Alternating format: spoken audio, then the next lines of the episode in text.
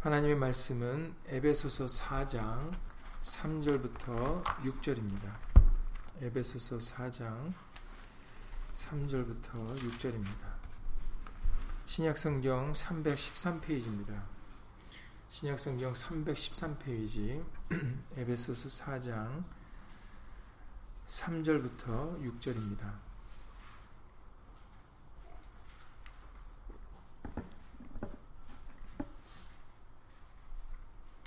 에베소서 4장 3절부터 6절입니다. 다 함께 예수님을 읽겠습니다. 평안에 매는 줄로 성령의 하나 되게 하신 것을 힘써 지키라. 몸이 하나이요 성령이 하나이니 이와 같이 너희가 부르심의 한 소망 안에서 부르심을 입었느니라. 주도 하나이요 믿음도 하나이요 세례도 하나이요 하나님도 하나이시니 곧 만유의 아버지시라.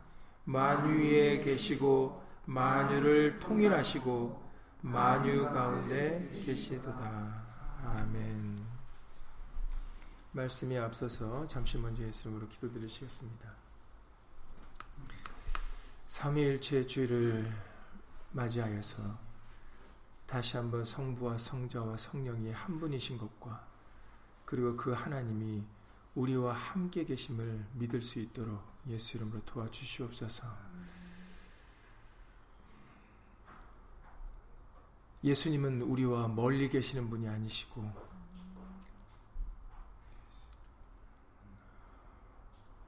우리를 돌아보시는 분이 아니라 지금도 항상 살아서 운동하시며 우리와 함께 동행해 주시는 줄 예수님으로 믿사오니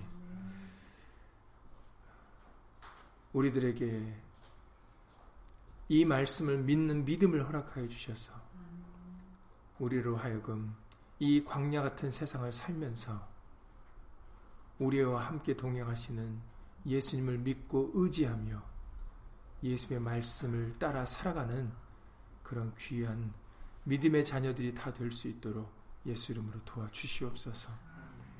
우리는 결코 혼자가 아닙니다. 삼위일체 되신 하나님 예수 그리스도께서 우리와 함께 하시니 어떤 거에도 염려하거나 걱정하거나 두려워하지 않게 하시고 예수 이름으로 담대히 믿음으로 살게 하여 주시옵소서. 함께한 우리들뿐만 아니라 함께하지 못한 믿음의 식구들 그리고 또 멀리서 간절한 심령으로 예수님의 말씀을 사모하는 모든 심령들 위에도 동일한 예수님의 말씀의 깨달음과 은혜로서 예수 이름으로 함께하여 주시옵소서. 주 예수 그리스도 이름으로 감사하며 기도드렸사옵나이다. 아멘. 네, 오늘도 뒤에 보시는 대로 2019년 3일체 주일을 맞이하였습니다. 항상 말씀드리다시피 성경에는 삼위일체라는 그 단어는 기록되어 있지 않습니다. 삼위일체라는 단어는 기록되어 있지 않지만 하나님이 삼위이신 것과 세, 예, 세명, 세, 어떻게 보면은, 어, 세 하나님, 세 신, 예, 세 명의 하나님으로 어, 역사하시는 것과 그리고 그분이 어, 하나이라는 것은 어, 너무나도 많은 곳에서 어, 성경을 통하여 증거를 하여 알려주시고 계십니다. 그러니까 삼위일체라는 단어는 없어도 삼위일체라고 우리가 말을 하는 이유가 바로 하나님이 한 분이시지만 또 삼위로 역사하시고 그리고 어, 그 삼위로 역사하신 하나님이 우리와 함께 계신다라는 그런 말씀은 뭐 성경에서 너무 많이 어, 우리가 어, 발견할 수가 있고 그리고 그것을 하나님께서 친히 증거하고 계심을 우리가 알 수가 있습니다. 그러니까는 어, 삼위일체라는 단어가 없다고 해서 어, 이 단어가 없다라고 단어가 없다는 이유만으로 어, 삼위 하나님이 하나님이신 것과 한 분이신 것과 그리고 그분이 우리와 함께 계시다는 것을 우리는 어, 인정지 못하는 것은 그것은 어, 말이 되지 않습니다. 왜냐하면 성경에서 알려주시는 것이 바로 삼위일체이기 때문입니다. 오늘도 그러한 말씀들을 성경을 기록을 통해서 우리가 알아볼 텐데 여러분들이 그리고 또 하나 중점적으로 보셔야 될 부분은 사실 성경에서 세 분이 한 분이시다라는 것을 증거하는 이유가 뭘까를 여러분들이 생각해 보셔야 돼요. 성경은 그냥 단순하게 성부와 성자와 성령이 한 분이시다라는 것을 전하고 있지 않습니다. 그것을 전하시는 이유가 있어요. 예. 그 이유가 무엇일까를 여러분들이 중점을 두셔야 됩니다. 그게 핵심이거든요. 그게 중요한 부분입니다. 오늘도 지금 읽으셨던 말씀 에베소 4장 3절에 6절에 반복되는 단어가 있죠. 어떤 단어가 반복됩니까? 바로 하나라는 부분이 굉장히 지금 3절에서 6절의 세 구절인데도 그 하나란 단어를 이렇게 손으로 하나씩 하나씩 쉬어봐야 될 정도로 굉장히 많이 나옵니다. 그리고 하나 된 것을 지키라, 힘써 지키라. 그러니까는 그만큼 하나가 굉장히 중요하다는 얘기죠. 그러니까는 우리에게 힘써 지키라고 명령을 하시지 않겠습니까? 정말 중요합니다. 그래서 우리가 진짜로 이것을 믿고 그것을 우리는 그 믿음 안에 거해서 이걸 애쓰고 힘써 지켜야 됩니다.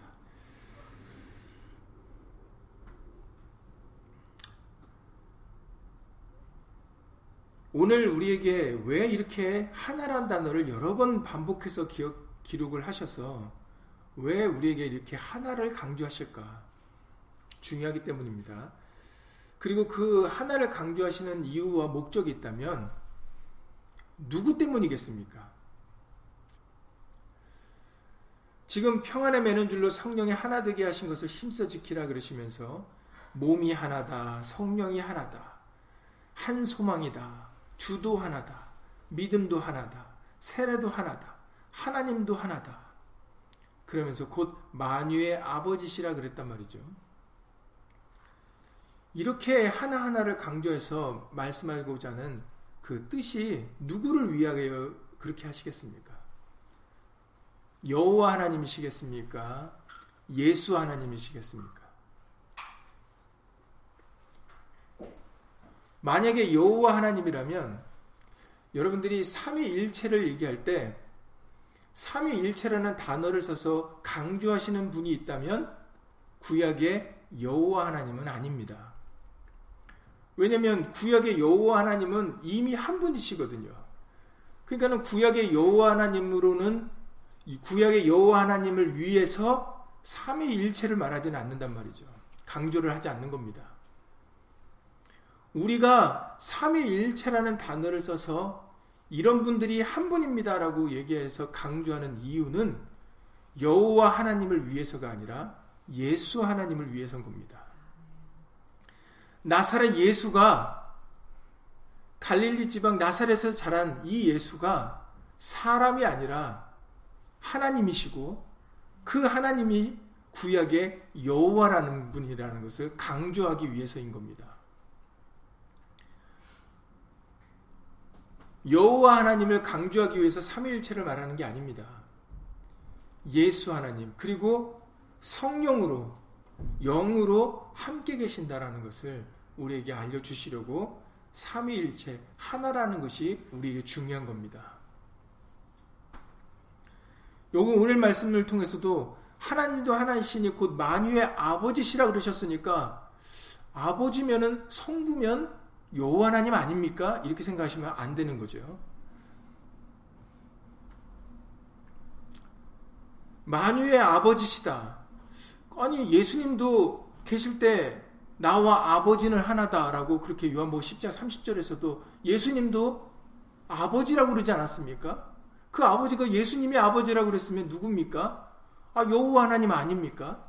그럼 여기서 하나님도 하나이시니 곧 만유의 아버지시라 그러면 그러면은 예수님이 아버지라고 하셨던 그 여호와 하나님 아닙니까? 이제 이렇게 되면 이제 혼동을 하고 계시는 겁니다. 예수님이 빌립보서 2장의 5절 이하의 말씀을 통해서 우리에게 너희는 너희에게 너희는 이 마음을 품으라 그리스도 예수의 마음이니 그러시면서 6절 이하의 말씀을 통해서 그는 근본 하나님의 본체시나 동등됨을 취할 것으로 여기지 아니하시고 종의 형체로 이 땅에 오셨다라고 말씀을 하십니다. 거기서 우리에게 알려주시는 거예요. 그는 근본 하나님의 본체시나 하나님이신데 종의 형체를 가지고 이 땅에 오셨다라는 거죠. 무엇 때문에? 우리를 위하여 십자가에 달려 돌아가시려고, 우리를 구원하시려고. 그러니까 하나님과 한 분이신데, 그런데 종의 형체를 가지고 오셨다라는 거죠. 그런데 항상 말씀드리지만, 종의 형체, 하나님이신 분이 이 땅에 오실 때, 우리의 구원입니다.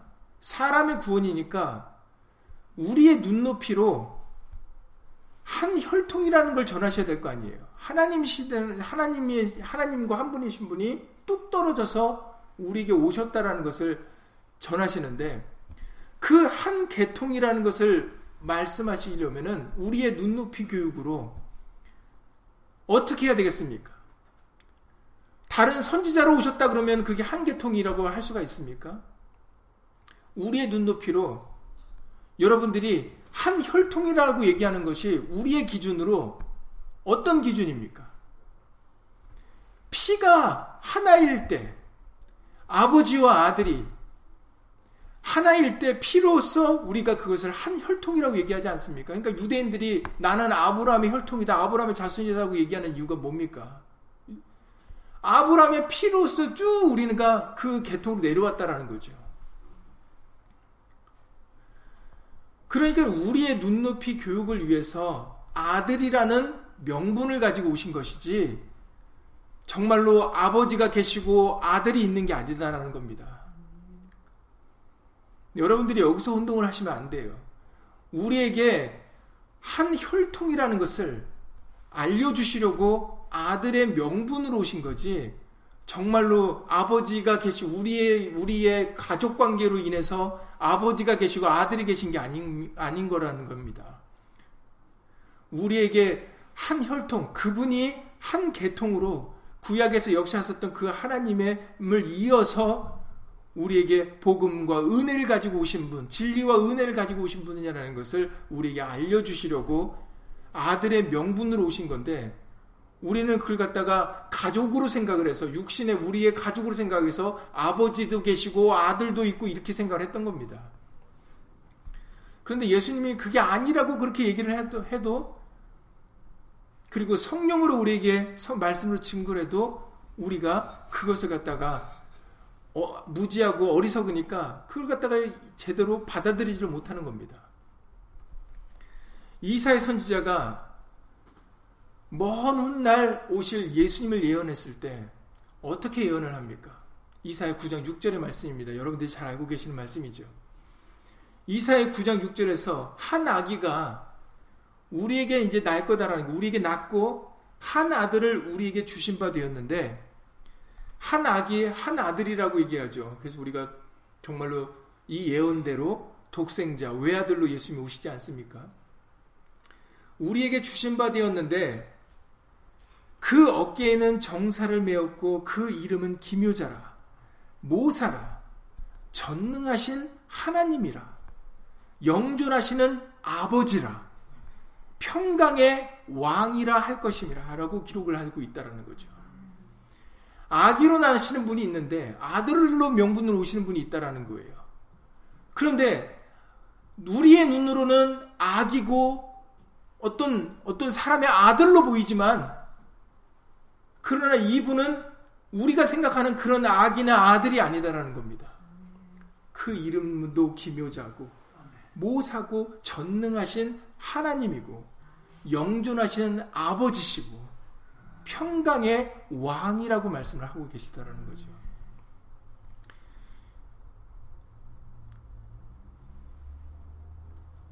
오늘 묵도에도 말씀드렸지만 요한복음 1장의 1절 이하 3절에서 그래서 사도 요한을 통하여 성령이 우리에게 알려주시기를 태초에 말씀이 계시니라.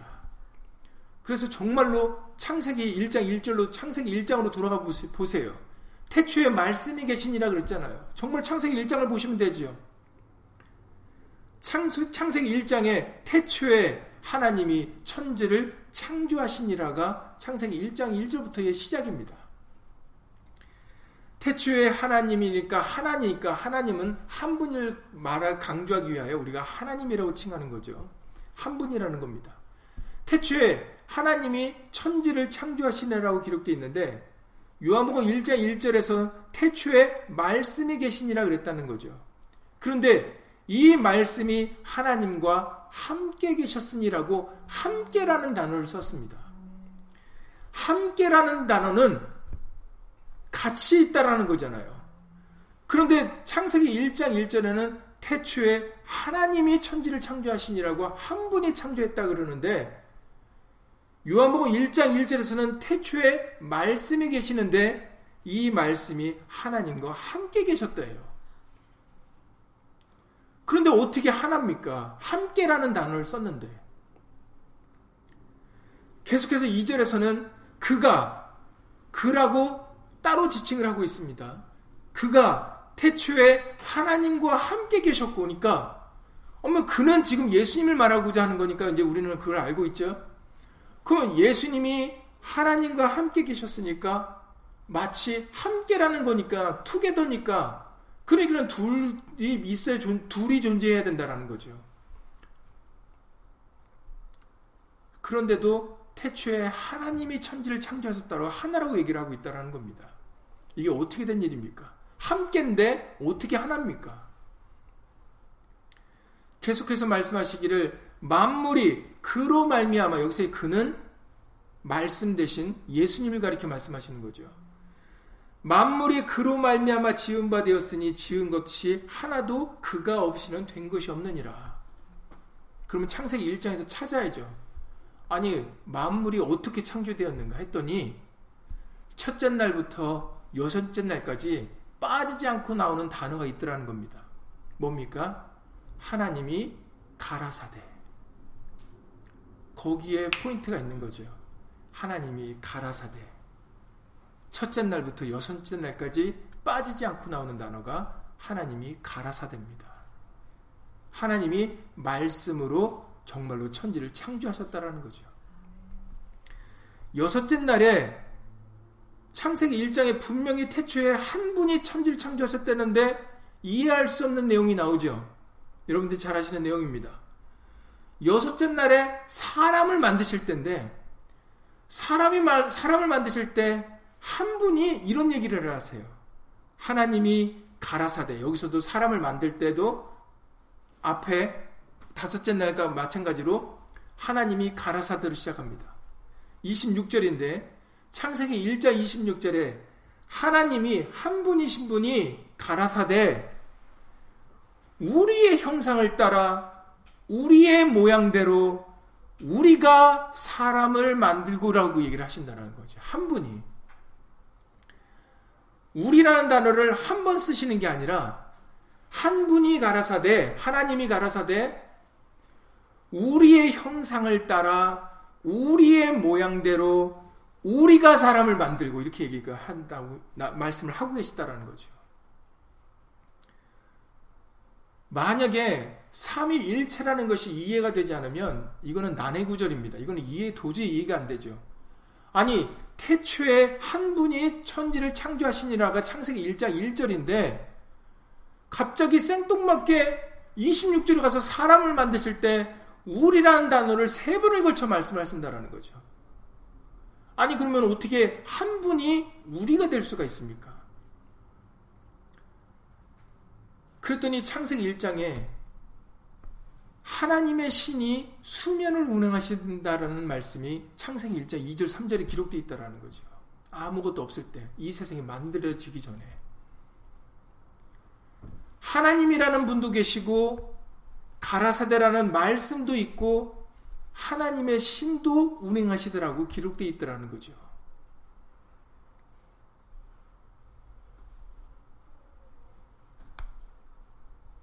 이 우리라는 단어를 예수님께서 최후의 만찬 때 제자들에게도 말씀을 하셨습니다. 요한복음 14장 23절에서 말씀하시기를 요한복음 14장 23절에 예수께서 대답하여 가라사대 사람이 나를 사랑하면 내 말을 지키리니 내 아버지께서 저를 사랑하실 것이요 우리가 저에게 와서 거처를 저와 함께하리라 라고 말씀하신다라는 것입니다. 우리가 거처를 저에게 우리 예수님을 사랑하는 사람, 예수님의 계명을 지키는 예수님을 사랑하는 사람에게 우리가 거처를 하겠다라고 말씀하십니다. 도대체 여기서 우리가 누굽니까? 예수님이 말씀하시기를 아버지와 아들 그리고 내가 가면 성령을 너희에게 보내주시겠다라고 말씀하셔서 삼위가 우리와 함께 계실 것을 말씀하신다는 거죠. 이것이 굉장히 중요합니다. 이것이 우리가 힘써 지켜야 될 것입니다. 여러분, 이 세상의 만물을 만드신 삼위 되신 하나님이 죄인된 우리 몸에 거처를 하시겠대요. 우리와 함께 하시겠다라는 겁니다. 우리와 하나 되시겠다라는 겁니다. 그래서 우리가 이 3일 기독교가 3위일체주의를 오순절 다음에 지키는 이유가 무엇이라고 생각하십니까? 성령이 임하신 다음에 왜 우리가 삼위일체를 기념하시는 줄 아십니까? 기독교인들이 예수를 믿는 사람들이 성령으로 삼위 되신 분이 우리와 함께 계심을 기념하는 겁니다. 단순하게 성부와 성자와 성령이 한 분이시다라는 걸 전하는 게 아니라 그 삼위로 역사하시는 하나님이 우리와 함께 계신다라는 겁니다. 여러분들이 그 이유와 목적을 아셔야 돼요.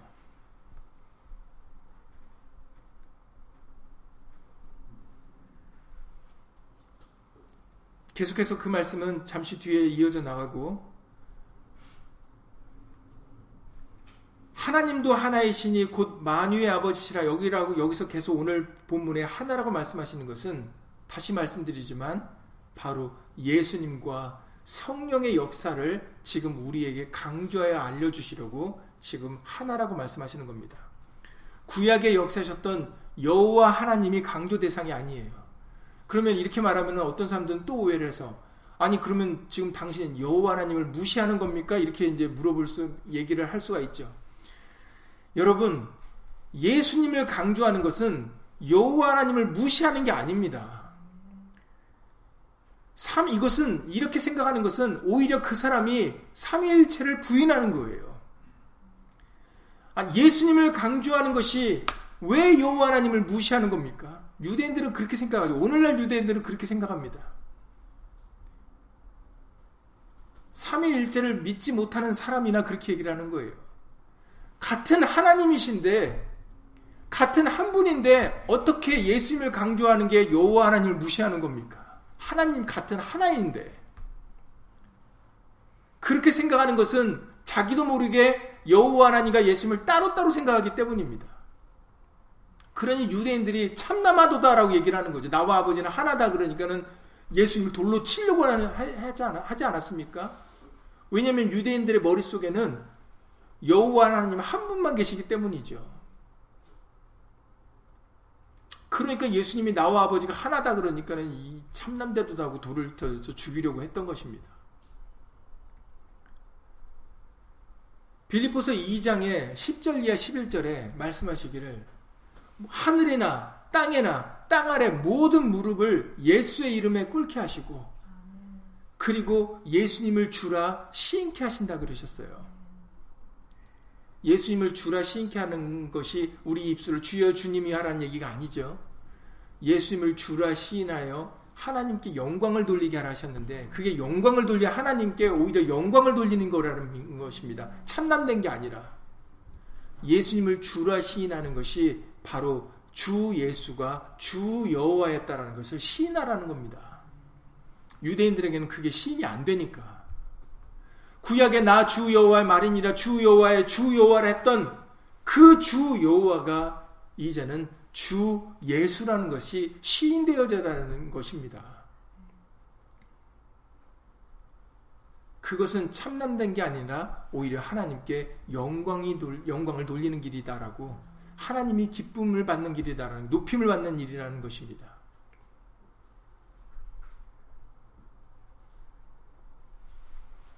지금 오늘 본문에서 하나님도 하나의 신이 곧 만유의 아버지시라 만유에 계시고 만유를 통일하시고 통일 하나로 하시고 만유 가운데 계시도다 여기서는 지금 여호와를 말씀하시는 게 아닙니다. 우리의 아버지가 되시고 우리의 만왕의 왕이 되시고 만주의 주가 되시는 예수님을 지금 가리켜 말씀을 하고 계시는 겁니다. 그래서 언젠가 우리가 디모데, 디모데전서 6장 15절을 읽어보시겠습니다. 디모데전서 6장 15절입니다. 우리가 언급했던 말씀이지만 다시 한번 말씀을 읽고 어, 다시 한번 이 말씀을 새, 어, 뜻을 새겨보도록 하겠습니다. 디모데전서 6장 15절입니다. 제가 질문을 다시 한번 드릴 거니까 여러분들이 어, 대답할 것을 염두에 두시고 이 말씀을 읽으셔야 됩니다. 디모데전서 6장 15절입니다. 신약성경 342페이지 신약성경 342페이지 디모데전서 6장 15절입니다. 신약성경 342페이지 디모데전서 6장 15절을 예수님을 읽겠습니다. 기약이 이르면 하나님이 그의 나타나심을 보이시니 여러분들 보면은 하나님과 그가 지금 따로따로 있는 것처럼 표현되고 있죠. 그는 예수님입니다. 기약이 이르면 어떤 때가 이르면 하나님이 그의 나타나심을 보이시리니 계속해서 읽겠습니다. 하나님은 복되시고 홀로 한 분이신 능하신 자이며 만왕의 왕이시며 만주의 주시오라고 얘기를 하고 있습니다. 누구 얘기하는 겁니까? 확실합니까? 하나님이 그의 나타나심을 보이시니라 그랬는데 한 분이 그 예수님의 나타나심을 보이시는데 하나님은 복되시고 홀로 한 분입니다. 홀로 한 분이니까 지금 한 분인 거죠. 만왕의 왕이시며 만주의 주십니다. 하나님을 얘기하는 겁니까? 예수님을 얘기하는 겁니까? 예, 확실하십니까? 예수님? 어디서 그러면 그 확실하면 분명히 성경에 있겠죠. 어디에 있습니까? 홀로 한 분이신 그 하나님이 만왕의 왕 만주해 주시다라고 오늘 본문과 같이 만유 위에 계시고 만유를 통일하시고 만유 가운데 계신다라고 얘기했는데 이것이 예수님인 걸 어디서 여러분들이 확실히 증거해 알 수가 있습니까? 이사야 9장 6절도 있고 아주 더 명확하게 요한 계시록 17장 14절을 읽어보시겠습니다. 요한계시록 17장 14절입니다. 요한계시록 17장 14절입니다. 신약성경 416페이지입니다. 신약성경 416페이지 요한계시록 17장 14절입니다. 요한계시록 17장 14절을 다 함께 예수님 읽겠습니다. 저희가 어린 양으로 더불어 싸우려니 어린 양이니까 누굽니까? 예수님이죠. 계속해서 읽겠습니다. 어린 양은 만주의 주시오 만왕의 왕이심으로 저희를 이기실 터이요. 예, 여기서 보세요. 어린 양, 예수님 명확하게 예수님이죠. 예수님은 누구라고요? 만주의 주시요 만왕의 왕이시다.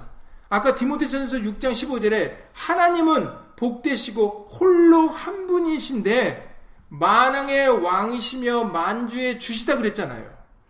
하나님은 한 분인데 그렇기 때문에 그분만이 만왕의 왕 만주의 주시다 그랬어요. 하나님이라는 것은 통칭입니다. 그냥 한 분이라는 얘기죠. 누군지 명확하지가 않습니다. 그런데 계시록 17장에서 읽으셨던 것처럼 그 한 분, 만왕의 왕, 만주의 주가 되신 분이 있는데 그분이 바로 어린 양 예수 그리스도라는 겁니다. 그 이 말씀으로 우리가 명확하게 그 한 분 하나님이 예수님이신 것을 우리가 알 수가 있게 되어지는 거죠. 이 말씀만 있으면 한 구절 가지고 이러느냐라고 얘기할 수도 있는데 계시록 19장의 11절 이하 16절 말씀을 읽으시 겠습니다. 계시록 19장 11절 이하 16절입니다. 시간 관계상 11절만 읽고 그 다음에 13절부터 읽겠습니다. 11절을 먼저 계시록 19장 신약성경 419페이지입니다. 신약성경 419페이지 요한계시록 19장 11절을 읽겠습니다. 또 내가 하늘에 열린 것을 보니 보라 백마와 탄자가 있으니 그 이름은 충신과 진실이라 그가 공의로 심판하며 싸우더라. 예. 세례 아니 사도 요한이 한 백마 탄 어떤 사람이 보게 됩니다. 그런데 그 이름이 충신과 진실이고 그가 공의로 심판한다라고 이렇게 기록되어 있죠. 13절부터 더 명확하게 나옵니다. 13절부터 읽겠습니다. 또 그가 피 뿌린 옷을 입었는데 그 이름은 하나님의 말씀이라 칭하더라. 예, 말씀 이름이 육신에 오신 분이 계시죠? 누굽니까? 예수님이시죠. 요한복음 1장 14절에서 말씀이 육신으로 오신 분이 예수님이심을 증거하셨습니다. 그 백마 탄 사람을 누군지는 몰랐는데 그런데 그가 피 뿌리는 옷을 입었고 그 이름은 하나님의 말씀이라 칭하는 것을 통해서 아 지금 예수님에 대하여 말씀하시는 거라는 것을 우리가 알 수가 있는 겁니다. 15절부터 계속해서 읽겠습니다. 14절부터 하늘에 있는 군대들이 희고 깨끗한 세마포를 입고 백마를 타고 그를 따르더라. 그의 입에서 이한검이 나오니 그것으로 망국을 치겠고 예. 하나님의 말씀은 여러분들 히브리서 4장 12절 말씀을 기억하시죠? 하나님의 말씀은 살았고 운동력이 있어서 좌우의 어떤 날선 검보다도 예리하다는 말씀이 있습니다. 그 하나님의 말씀은 예수 그리스도를 말씀하시는 것이죠. 지금 예수님에 대하여 말씀을 하고 계시는 겁니다. 그래서 그것으로 망국을 치겠고 말씀으로 망국을 치겠고 친히 저희를 철장으로 다스리며 친히 하나님고 전능하신 이의 맹렬한 진노의 포도추를 밟겠고 계속해서 읽겠습니다. 16절 그 옷과 그 다리에 이름 쓴 것이 있으니 만왕의 왕이요 만주의 주라 하였더라. 네, 아멘. 말씀 되신 예수님께서 만왕의 왕, 만주의 그 주가 되심을 이 말씀을 통해서도 증거해 알려주고 계신 것입니다. 그렇기 때문에 오늘 에베소 사장에 하나님도 하나이시니 하나님도 하나이신데 만유의 아버지시라. 만유에 계시고 만유를 통일하시고 만유 가운데 계시도다가 지금 여호와를 가리켜 말씀하시는 게 아니라 여호와라 이름하셨던 그 하나님을 말씀하시는 것이 아니라 예수 하나님을 가리켜 말씀하시는 것이라고 우리는 이 말씀들을 통해서 알려주시는 겁니다. 그렇기 때문에 복음을 통해서는 여호와란 단어가 마태복음 1장 1절부터 요한계시록 22장 21절까지 한 번도 나오지 않는 겁니다. 구약의 말씀을 인용할 때도 심지어는 구약의 여호와라 명확하게 기록된 그 말씀을 예수님과 제자들이 인용할 때에도 여호와라는 단어를 쓰지 않고 주라는 단어를 바꿔서 얘기를 합니다. 그 이유를 여러분들 아십니까? 어떤 사람들은 번역상 그렇게 한 거다라고 얘기하지만 여러분 번역상 그렇게 한 게 아닙니다. 왜냐하면 우리에게는 주 예수가 계시기 때문입니다. 그래서 구약의 말씀을 인용할 때도 여호와라고 분명히 우리가 얼마 전에 요엘서 2장 말씀을 보지 않았습니까? 누구든지 여호와의 이름을 부르는 자는 구원을 얻으는 일일까? 요엘서 2장 32절에 기록된 말씀입니다. 그런데 이것을 오순절 날 성령이 임하셔서 똑같은 말씀을 전하실 때 누구든지 주의 이름을 부르는 자는 구원 얻으리라고 여호와라는 이름 대신에 주라는 호칭을 씁니다.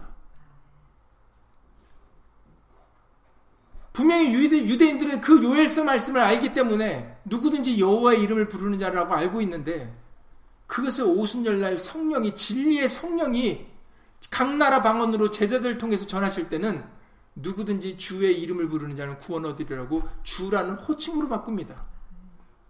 그러면서 그 뒤에 다윗이 시편에 기록해 있기를 시편 110편 1절에 여호와께서 내 주에게 말씀하시기를 라고 유대인들이 난해 구절로 여기는 말을 꺼냅니다. 여호와께서 내 주에게 말씀하시는 말씀하시기를 아니 다윗이 왜 이렇게 얘기를 했을까? 구약의 유대인들에게는 주 하면 누굽니까? 주 하면 여호와입니다. 근데 여호와께서 내 주에게 말씀하시기라고 해서 여호와가 있고 또 다른 주가 있다라는 것을 다윗이 얘기를 한다라는 거죠. 여호와께서 내 주에게 말씀하시기를 이것을 다시 성령이 사도행전 2장에서 인용하실 때 어떻게 바, 뭐 어떻게 바꿔서 얘기합니까? 주께서 내 주에게 말씀하시기를 분명히 시편 110편 1절에서는 여호와께서 내 주에게 말씀하시기인데 여호와라는 이름을 쓰지 않고 주께서 내 주에게 말씀하시리라고 주주 이렇게 놨단 얘기죠. 아니 어떻게 여호와도 주고 그건 맞는 얘기죠. 그럼 이 또 다른 주는 누군가 했더니 이것이 다윗이 훗날에 오실 예수 그리스도를 가리켜 기록한 것이다라고 말하잖아요. 그러면서 뭐라고 얘기합니까? 하나님이 나사렛 예수를 주와 그리스도가 되게 하셨다라고 말씀하십니다. 예수님이 이제 우리의 주가 되셨다라는 거죠. 주이시다라는 겁니다. 그것을 다윗이 그리고 요엘 선지자가 그것을 기록한 예수님이 가르쳐 기록한 것이다 말씀하셨죠. 그러니 그럼 다시 누구든지 주의 이름을 부르는 자는 구원 얻으리라 했을 때 그 주가 이제 누굽니까?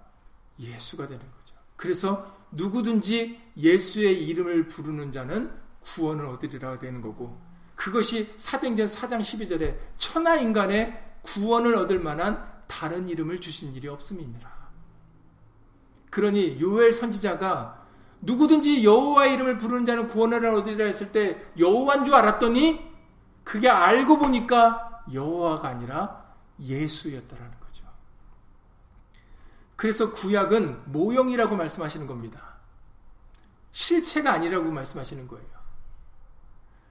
그림자라고 하셨던 이유가 바로 그겁니다. 구약의 여호와라 이름을 일컬었던 그 하나님의 모습이 그 권능하시고 전능하신 그 하나님의 모습이 바로 주 예수를 증거하신 것입니다. 주 예수와 주 여호와는 다른 분이 아니에요. 그래서 로마서 12장에 로마서 10장의 12절에서 로마서 10장 12절 이하 13절에서 다시 얘기를 하면서 이렇게 합니다. 이 말씀은 유대인이나 헬라인이나 차별이 없다. 유대인이든 헬라인이든 이방인이든 동일하다는 얘기죠. 차별이 없으니까. 그럼 뭐가 차별이 없나 무슨 얘기를 하려는 거 하고 하나 했더니 한 주께서 모든 사람의 주가 되사 누구 얘기를 하고 있는 겁니까? 주 여호와입니까? 주 예수를 가리켜 말하는 겁니까? 주 예수입니다. 그래서 그 앞에 구절에서 너희가 입으로 이제 너희들의 입으로 예수가 주인 것을 시인하라. 그래 너희가 구원에 이르려면 마음으로 믿어 의에 이르고 입으로 시인하여 구원에 이르니 너희가 마음으로 믿고 입으로 시인할 것이 예수가 우리의 주가 되신다라는 거죠. 오늘날 기독교인들이 주여 주님이야 하는 이유가 그 이유 그 때문입니다. 그런데 사실은 알지 못해서 그런다는 거죠. 우리가 우리에게 주라 시인하라는 얘기는 우리 입으로 주여 주여 주 주님이여 하라는 얘기가 아닙니다. 주 여호와가 주 예수인 것을 시인하라는 얘기인 건데 그걸 우리가 잘못 이해한 겁니다. 잘못 가르친 거고 잘못 배운 겁니다. 예수님을 주라 시인하라는 것은 주 여호와가 주 예수 되심을 시인하라는 거예요. 그걸 믿지 못하니까. 그래서 로마서 10장 12절에 유대인이나 헬라인이나 차별이 없다. 한 주다. 우리에게는 그러면 두 주가 있는 게 아니다라는 거죠. 주 여호와도 계시고 주 예수도 있는 게 아니라는 겁니다. 한 주께서 모든 사람의 주가 되사 저를 부르는 모든 사람에게 부여하시도다 하시면서 다시 요엘서 2장 말씀을 끄집어냅니다. 누구든지 주의 이름을 부르는 자는 구원을 얻으리라. 이제 한 주 예수님이 죽은 걸 알았, 잖아요 그럼 뭘 부르라고요? 누구든지 주의 이름입니다. 그러니 정말로 우리가 입술로 열매 맺고 입술로 불러야 될 것은 예수의 이름이었던 거예요. 그런데 그 예수의 이름은 가려지니까 주라 시인하지 않았느냐? 모든 입으로 예수님을 주라 시인하라고 했으니까 주님이여 주여 해야지. 그 앞에만, 앞에 부분만 본 겁니다. 왜 주라 시인하는지도 모르고, 그냥 습관적으로 주님이여 주여 주여 주여 했어요. 주여 주여 삼창하고 주라 시인하라는 것은 우리 입으로 주여 주여 주님이라 하라는 게 아니라 주 여호와가 주 예수신 것을 믿음으로 시인하라는 겁니다. 그게 시인되어지면 그 다음에 정말 우리가 입술로 불러야 되는 것이 누구 뭐, 무엇이라고요? 주의 이름입니다. 예수의 이름. 그래서 사도행전의 제자들이 이 말씀을 들은 제자들이 병을 고칠 때나 기도를 드릴 때나 귀신을 쫓을 때나 세례를 베풀 때나 모든 거에 뭘 사용합니까? 이름을 사용합니다. 예수의 이름을. 주님이여 주여 한 게 아니라 예수의 이름을 사용했다라는 겁니다. 왜냐하면 그 이름에 권세와 능력이 있기 때문에 그 이름에 죄사함이 있기 때문에 그 이름으로 우리와 함께 계시기 때문에 그렇기 때문에 제자들이 예수 이름 예수 이름을 불렀던 겁니다. 왜 우리에게 말해나 이래나 다 주 예수의 이름으로 하라 그러겠습니까? 주 예수의 이름입니다. 말해나 이래나 다 주 예수의 이름으로 하고 그를 힘입어 하나님 아버지께 감사. 왜 그를 힘입어야 됩니까? 왜 예수님을 의지해야 됩니까? 왜냐하면 예수님이 우리의 구원이시기 때문입니다. 예수로 말미암지 않고는 우리가 하나님께 나아갈 수 없기 때문입니다. 예수님이 길이 되시고 진리가 되시고 생명이라 하셨기 때문에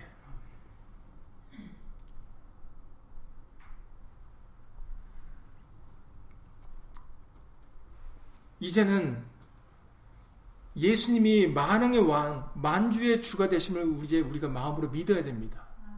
그것이 믿어진 사람만이 입으로 주 대신 예수 이름을 시인할 수가 있어요. 믿어지지 않으니까 시인하지 못하는 겁니다. 항상 말씀드리지만 믿으면 왜 안 합니까? 믿으면 할 수 있다라는 것이 예수의 말씀이세요. 못 믿으니까 안 믿으니까 안 하는 거지. 믿으면 합니다. 할 수 있습니다. 그것이 예수님의 말씀이고 진리예요.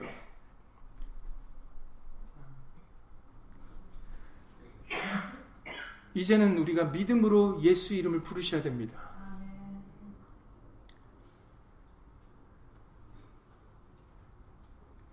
시간이 다 됐기 때문에 이제 결론의 말씀을 잠깐 맺도록 하겠습니다. 여러분들 잘 아시는 요한계시록 14장 1절을 읽어보면 좋지만 여러분 집에 가셔서 다시 한번 여러분들 이제는 잘 반복해서 여러 번 반복하시기 때문에 잘 아십니다. 요한계시록 14장 1절을 지금 다시 읽어드리면 또 내가 보니 보라 어린 양이 시온산에 섰고 이제 어린 양이 시온산에 그리고 이 요한계시록의 14장 1절은 최후의 승리자에 대하여 말씀하신 것입니다. 어린 양이 시온산에 섰고 그와 함께한 14만 4천이 있는데 그 14만 4천은 누군지는 모릅니다. 이름을 언급하신 게 아니기 때문에.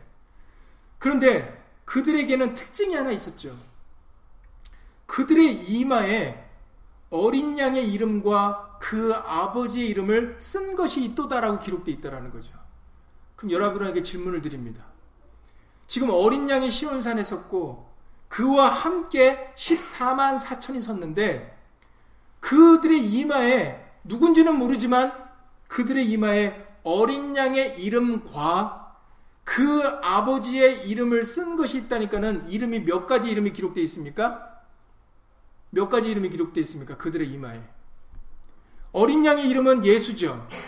그러면 아버지 이름이 여호와면 그러면 그들의 이마에 예수와 여호와가 기록되어야 되는 거죠. 이 말씀대로라면. 맞습니까? 아닙니다. 마치 두 이름인 것처럼 보이지만 어린 양의 이름과 그 아버지 이름을 쓴 것이 있도다라고 두 이름이 있는 것처럼 보이지만 실제는 어떤 이름입니까? 그렇죠. 한 이름 예수 이름입니다. 아니 여기 분명히 어린 양 이름과 그 아버지 이름이라고 했잖아요.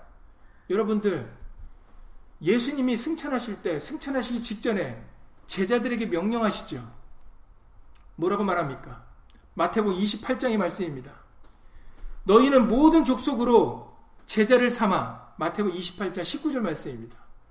뭐 너희는 가서 모든 족속으로 제자를 삼아 뭐라고 말씀하세요? 여러분들 잘 외우시는다시피 한 말씀이죠. 아버지와 아들과 성령의 이름으로 뭘 주라고요? 세례를 주고라고 기록되어 있죠. 분명하게 예수님이 말씀하시기를 아버지와 아들과 성령의 이름으로 그러니까 오늘날까지도 어떤 목사님들은 성부와 성자와 성신의 이름이라고 얘기를 하지 않습니까? 이것이 맞습니까? 틀리죠. 왜 틀립니까? 계시록 14장과 같습니다. 그들의 이마에는 14만 4천 수의 이마에는 어린 양의 이름과 아버지 이름이 쓴 것이 있다 했는데 그리고 예수님이 제자들에게 말씀하시기를 아버지와 아들과 성령의 이름으로 세를 주라 그랬거든요. 근데 왜 성부와 성자와 성신의 이름으로 하면 틀립니까? 왜냐하면 이 말을 직접 들은 제자들은 성부와 성자와 성신의 이름으로 세례 준다 하지 않았거든요. 여러분들 이거 보세요. 목사조차도 인도자라 하는 사람조차도 성경에 기록되어 있기를 그 말을 직접 들은 예수님의 제자들은 오직 한 이름, 예수 이름으로 세례를 베풀었거든요. 금요일에도 찾아봤지만 사도행전 2장 38절에 베드로가 아 우리가 어찌할꼬 올바른 진리를 깨달은 유대인들이 걱정과 근심으로 우리가 어찌할꼬 어떻게 해야 될까 했을 때 뭐라고 말합니까? 사도행전 2장 38절에 회개하여 각각 예수 그리스도의 이름으로 세례를 받고 죄 사함을 얻으라라고 얘기해요. 누구의 이름만 얘기합니까? 예수의 한 이름만 얘기한다는 거죠. 그러면 제자들이 갑자기 머리가 이상해졌습니까? 예수님은 아버지와 아들과 성령의 이름으로 세례를 주라고 그랬는데 베드로뿐이 아닙니다. 여러분들 사도행전 1장 1절부터 끝절까지 읽어보세요. 성부와 성자와 성신의 이름으로 세례를 주라는 부분이 있는가? 오직 예수 이름 한 이름밖에 안 나옵니다. 아니 성경에는 이렇게 기록되어 있는데 왜 인도자들이 목사가 성부와 성자와 성신의 이름이라고 얘기를 합니까? 이것이 성경에 근거된 행동입니까? 이것이 삼위일체를 믿는 사람의 모습입니까? 그런데도 백성들이 분별을 하지 못해요. 그것이 옳은 줄 압니다. 아, 목사가 저렇게 하니까, 누군가가 저렇게 하니까, 신부들이 저렇게 하니까, 맞나보다.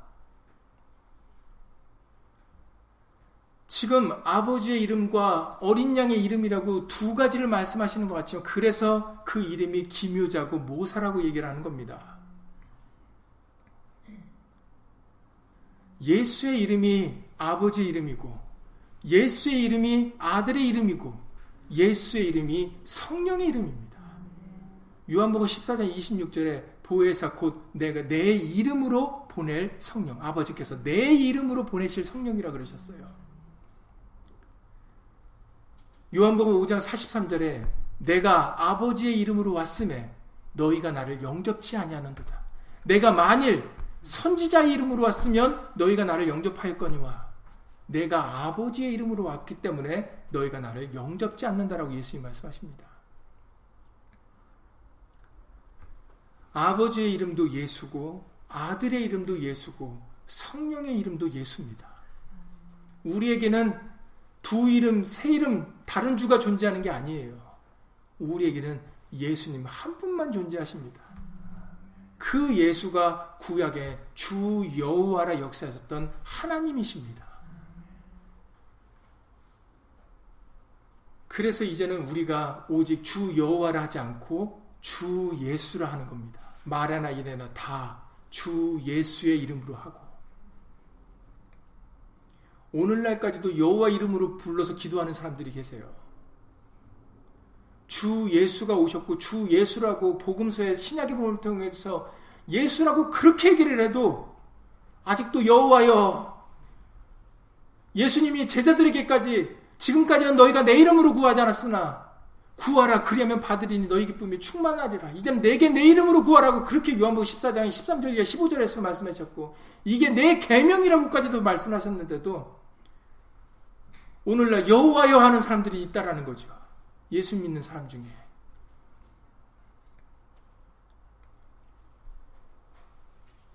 그런데 그럼 말로는 삼일체를 믿으십니까? 그럼 또 삼일체를 또 믿는데요. 삼위일체를 믿으면 그 삼위일체는 누구를 증거하는 겁니까? 주 여호와를 증거하는 게 삼위일체가 아닙니다. 삼위일체는 주 예수를 증거하는 것입니다. 그리고 예수 오신 성령님을 증거하시는 거예요. 이제는 예수의 이름으로 우리와 함께 계십니다. 그러니 말에나 이래나 다 주 예수 이름으로 우리에게 하라고 말씀을 하시는 겁니다. 시간이 다 됐게 마지막으로 요한복음 16장을 요한복 17장의 말씀을 읽고 기도드리고 주기도를 마치겠습니다. 여러분들 요한복 17장은 어떤 장이라고요? 예수님이 제자들과 마지막 작별을 하시면서 마지막으로 기도하는 장면이 요한복 17장입니다. 그런데 요한복 17장을 보시면 아시겠지만 신약성경 178페이지입니다. 신약성경 178페이지입니다. 24절을 먼저 읽어, 읽어 보시죠. 이게 제자들을 위한 기도가 아니라는 것을 확인하기 위하여 20절입니다. 요한복음 17장 20절을 먼저 읽겠습니다. 내가 비옵는 것은 이게 내가 이렇게 기도를 드리는 것은 이 사람들만 위함이 아니요 또 저희 말을 인하여 제자들의 말을 인하여 나를 믿는 사람들도 위함이니 그러니까 이 요한복음 17장의 이 기도는 제자들을 위한 기도인 것 같지만 제자들을 포함해서 훗날에 이 제자들을 통하여 전해지는 그 복음의 말씀, 성령의 말씀을 믿는 모든 사람에게도 이 기도가 해당된다라는 겁니다. 이걸 예수님이 분명하게 밝히셨어요. 여러분, 요한복음 17장 6절을 읽겠습니다. 요한복음 17장 6절입니다. 세상 중에서 내게 주신 사람들에게 내가 아버지 이름을 나타냈나이다. 질문드립니다. 여기 아버지 이름이 여호와입니까? 예수입니까? 예수입니다. 그렇죠. 예수님은 여호와라는 이름을 얘기하신 적이 없으세요. 내가 아버지의 이름을 나타냈나이다 했을 때 여기서의 아버지 이름은 예수입니다. 제자들에게 세상 중에서 내게 속한 자들에게 내가 예수 이름을 나타냈다라고 지금 말씀을 하시는 겁니다.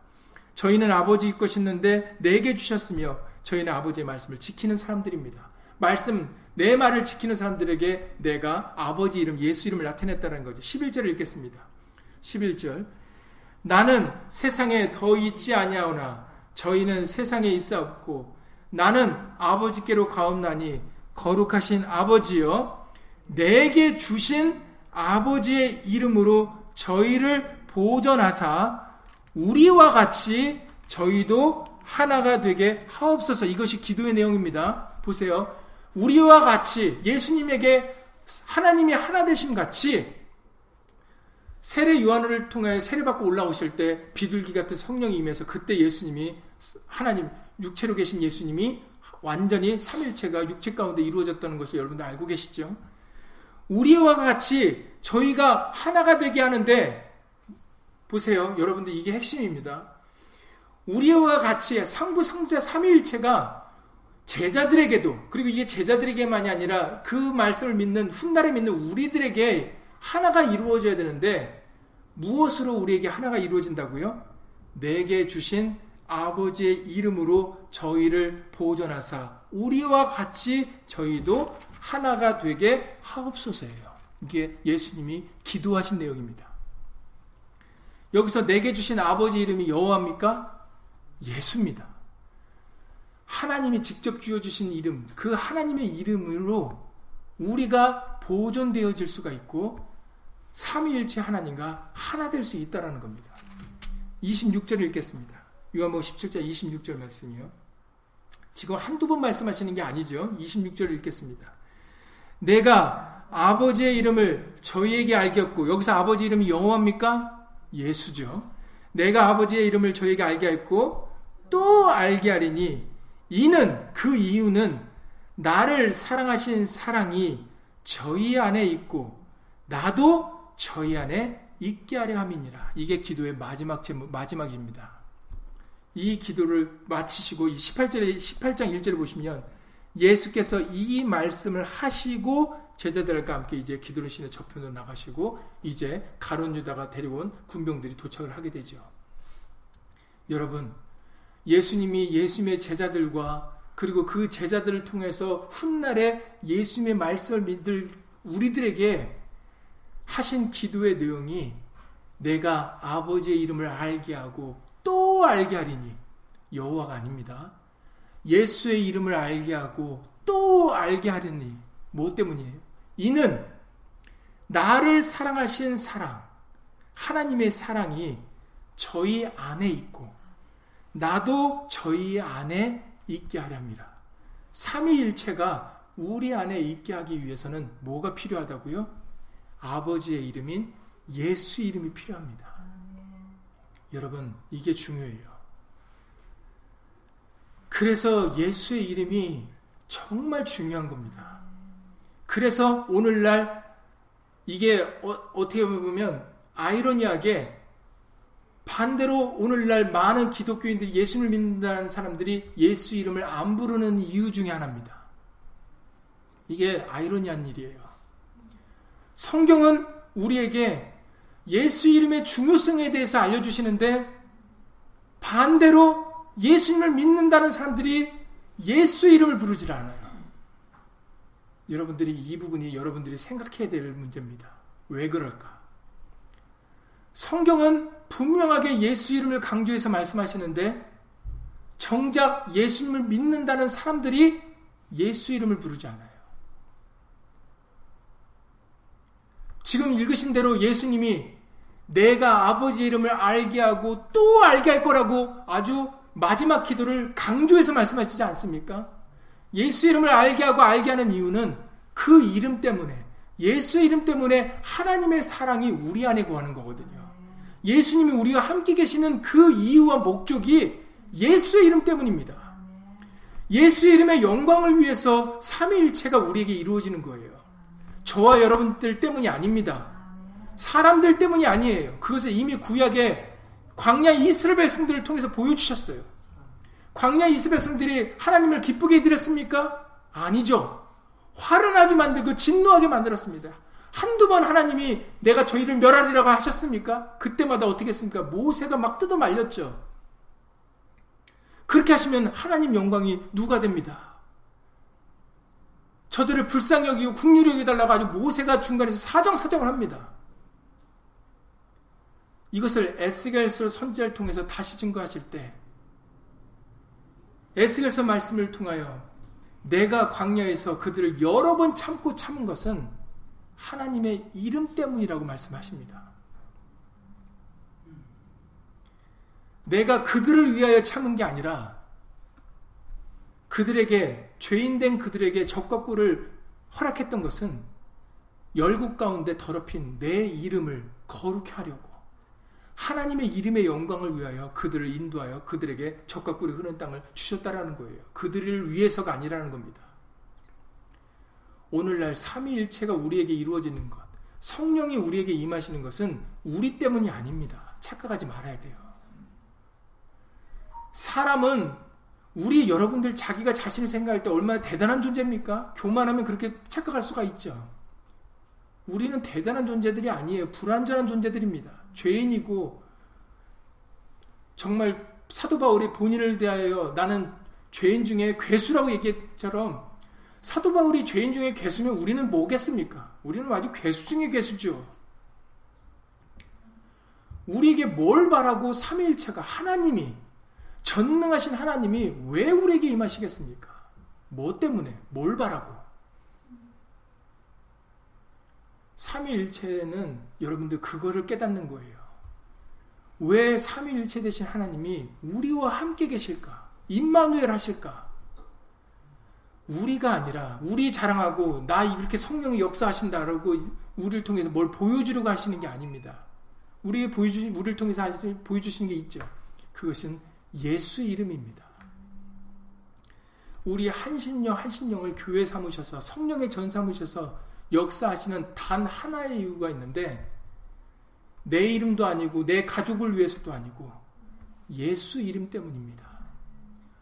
우리를 통해서 예수 이름이 영광됨을 받으시려고 예수 이름이 존귀케 나타나시고 예수 이름이 자랑되게 하시려고 그 이름 때문에 그 거룩한 하나님의 이름 때문에 삼위일체가 우리에게 이루어지는 거예요.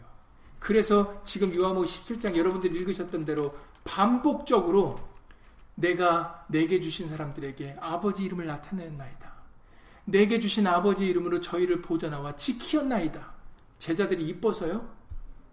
제자들이 정말 그냥 지켜야 될 존재이기 때문에 아니라 이 낮고 낮은 어부고 세리고 이런 세상에서 낮고 낮은 자를 통해서 하나님의 이름인 예수 이름이 자랑되어지고 영광 받으려고 그 목적 때문에 세상의 많은 사람들 중에 그들을 택하여 예수 이름을 주셨던 겁니다.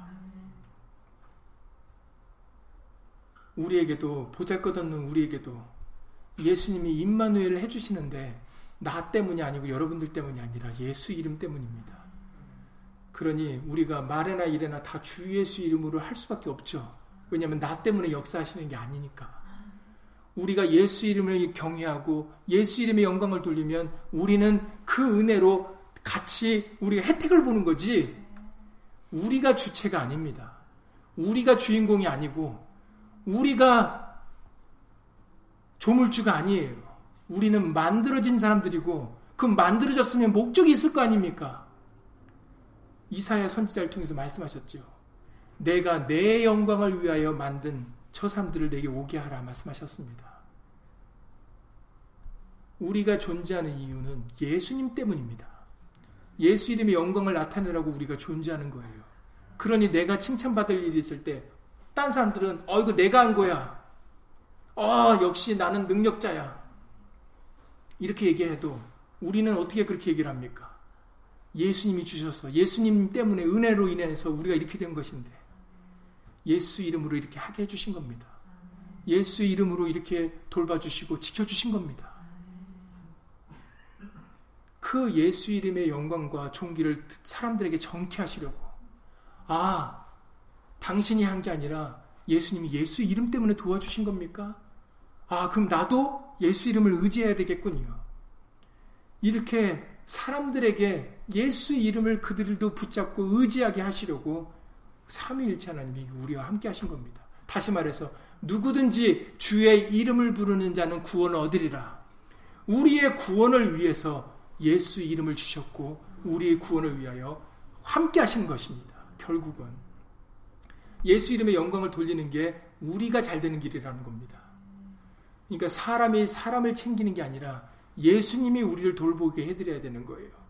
그러니 여러분들 우리의 남은 삶이 삼위일체를 이루어 주시는 그 뜻이 예수 이름 때문입니다.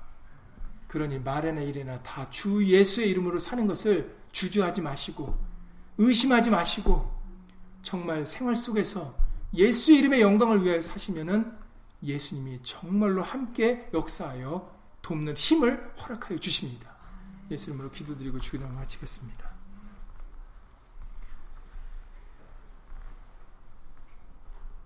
에베소서 5장 30절 이하 말씀을 통하여 우리는 그 몸의 지체라 말씀하시면서 사람이 부모를 떠나 그 아내와 합하여 그 둘이 한 육체가 될지니 이 비밀이 크도다. 내가 그리스도와 교회에 대하여 말하노라. 아멘. 예수님과 우리는 한 몸이 되어야 되는 사람들입니다. 삼일체 하나님이 우리와 거처를 함께 하신다는 말씀이 친히 이 땅에 예수 이름으로 이루어졌습니다. 그러나 그 삼위일체의 하나 되심은 우리를 위해서 하나 되는 게 아닙니다. 사람을 위해서가 아닙니다. 전지전능한 만왕의 왕이 되시고 만주의 주가 되시는 예수님 때문에 우리에게 이루어 주시는 것이지 절대로 사람을 위해서 오는 것이 아닙니다. 그러나 어리석은 마술사 시몬은 자신의 자랑과 자신의 것을 위하여 성령을 돈을 주고 사려고 하였습니다. 참으로 어리석은 일이 아닐 수 없습니다. 삼위일체 되시는 성령은 사람의 자랑과 사람을 위하여 임하는 영이 아니시기 때 아니시기에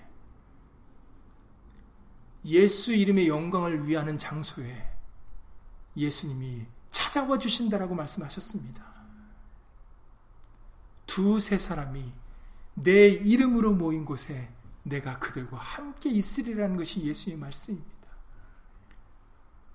오늘날 우리들 예수님과 동행하기를 원한다면 전능하신 하나님이 만왕의 왕 대신 만주의 주가 되신 예수님이 우리와 함께 거하기를 원한다면 우리에게는 예수의 이름이 필요합니다.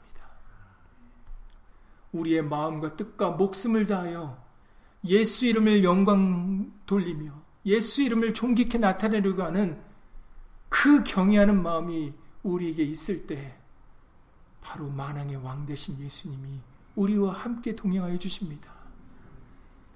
이제 우리가 이것을 깨달아서 말에나 일에나 다 주 예수 이름으로 살게 하여 주시옵소서. 우리는 예수님을 위하여 존재하는 사람들입니다. 누구를 자랑하고 누구를 높이겠습니까? 많은 사람들은 자기가 주인인 것처럼 자기를 나타내고 자기가 가지고 이 세상의 것을 증, 자랑하고 증거합니다. 그러나 우리가 입을 벌려 아니면 우리의 행동으로 나타내고 증거할 것은 오직 예수 그리스도 한 분이십니다. 예수 이름이 영광을 홀로 받으셔야 되며 예수 이름이 존귀케 나타내셔야 되시오니 예수님 온 땅의 가장 아름다운 이름인 예수의 이름 우리 한 심령 한 심령을 통하여 예수 이름으로 영광 받아 주시옵소서.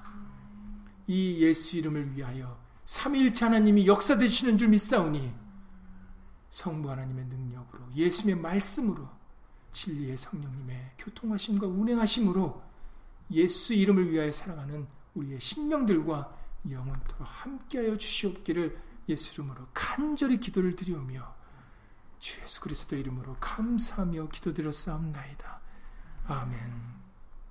하늘에 계신 우리 아버지여 이름이 거룩히 여김을 받으시오며 나라의 임하옵시며 뜻이 하늘에서 이룬 것 같이 땅에서도 이루어지이다. 오늘날 우리에게 일용할 양식을 주옵시고 우리가 우리에게 죄 지은 자를 사여 준 것 같이 우리 죄를 사여 주옵시고 우리를 시험에 들게 하지 마옵시고 다만 악에서 구하옵소서. 나라와 권세와 영광이 아버지께 영원히 싸움나이다. 아멘.